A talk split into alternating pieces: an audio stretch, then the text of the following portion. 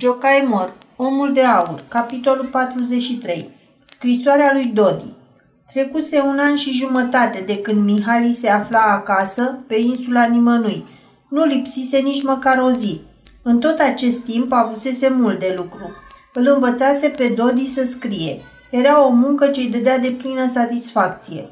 Când copilul neștiutor început să scrie pe podea primele litere cu cretă și când îi se dictă, scrie C, apoi A, apoi L și acum citește. Ce uimit păru văzând că din literele acelea ieșise cuvântul cal, deși nu desenase niciun cal. Și ce fericire îl cuprinse când, după un an și jumătate, în mâna Noemiei o felicitare de ziua ei onomastică, o felicitare scrisă pe hârtie liniată și cu litere înșirate frumos. Era o operă mai măreață decât obeliscul Cleopatrei, cel plin de ieroglife. Prima felicitare a lui Dodi mai tremura încă în mâna Noemiei și în ochii ei mai luceau lacrimi când îi spuse lui Mihali, are acela scris ca tine. Unde ai văzut tu scrisul meu? o întrebă mirat Mihali. În primul rând, l-am văzut în timp ce îl învățai pe Dodi să scrie, apoi pe actul prin care ne-ai dat insula, ai uitat? Adevărat, dar e atât de mult de atunci. Și acum tu nu mai scrii nimănui? Nimănui. Se împlinește un an și jumătate de când n-ai mai plecat. N-ai nimic de lucru dincolo în lume? N-am și nici nu o să mai am. Dar treburile pe care le-ai avut, ce s-a întâmplat cu ele? Vrei să știi? Aș vrea să știu. Mă întristează gândul că un om atât de inteligent ca tine stă închis în insula asta numai pentru ca eu și Dodi îl ținem legat. Dacă nu părăsești insula nicio clipă, doar din pricina dragostei ce nu porți, atunci dragostea ta mă îndurerează. Vine Noemi, am să spun cine am fost acolo în lume, ce am făcut și de ce vreau să rămân mereu aici. O să afli tot. După ce o să culci copilul, vine un cerdac. O să-ți spun tot. Poate că întâmplările pe care ți le voi povesti te vor înfiora sau te vor umple de uimire. Dar, la urma urmei, o să mă iert și tu așa cum a iertat și Dumnezeu atunci când m-a trimis aici. După cină, Noemi îl culcă pe Dodi și apoi ieși și se așeză alături de Mihali pe banca de lemn de mesteacăn, trecându-și brațul pe sub brațul lui. Luna plină îi lumina strecurându-și razele printre frunzele umbrarului. Acum însă nu mai era astrul acela fantomatic, nici paradisul de gheață al sinucigașilor, ci o bună cunoștință, un prieten. Mihali îi povesti Noemiei tot ce îi se întâmplase în lume. Moartea neașteptată a călătorului misterios, scufundarea corăbiei, comorile găsite, îi povesti ce om nespus de bogat, ce domn puternic devenise, despre vasele sale ce îi transportau comorile dintr-o parte în alta a lumii, câte corăbii avusese, câte case, cât de respectat fusese, cum se căsătorise cu Timea. Îi zugrăvi apoi suferințele Timei și zbuciumul prin care trecuse el din pricina acestor suferințe.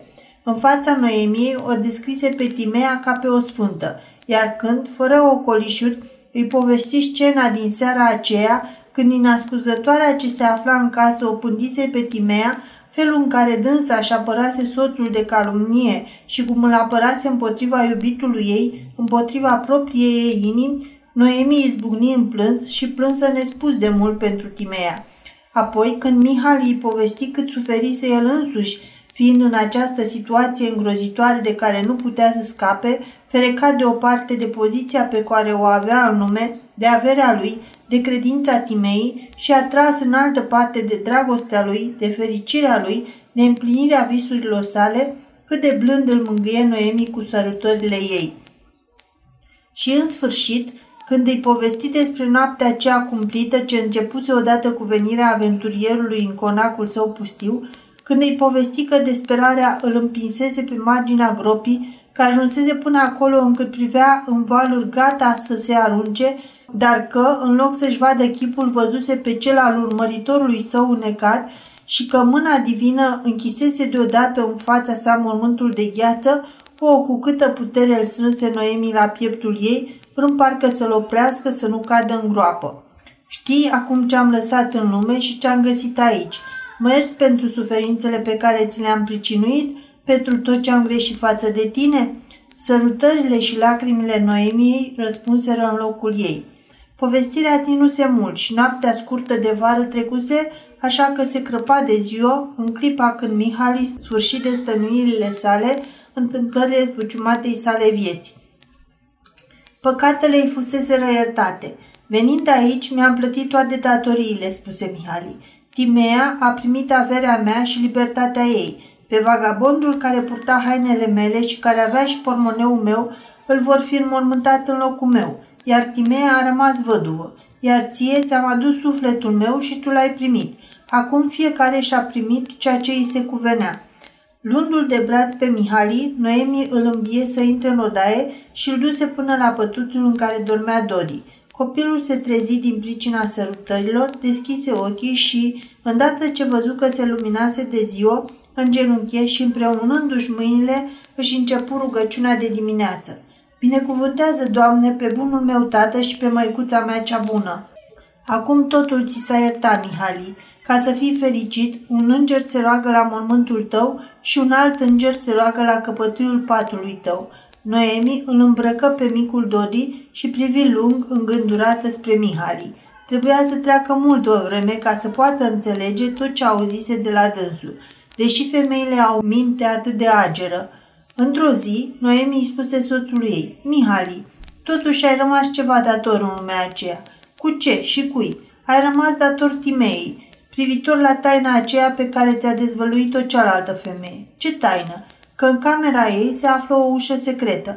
Trebuia să-i dezvălui acest lucru. Doar prin ascunzătoarea aceea poate să pătrundă oricine la ea atunci când doarme și când e singură. Dar ascunzătoarea aia nu cunoaște nimeni afară de Atali. Și nu ajunge atât? La ce te gândești? Mihali, tu nu ne cunoști pe noi femeile. Tu nu știi cine e Atali, dar eu știu. Am plâns-o pe Timea pentru că a suferit, fiindcă nu te iubește, fiindcă ești al meu.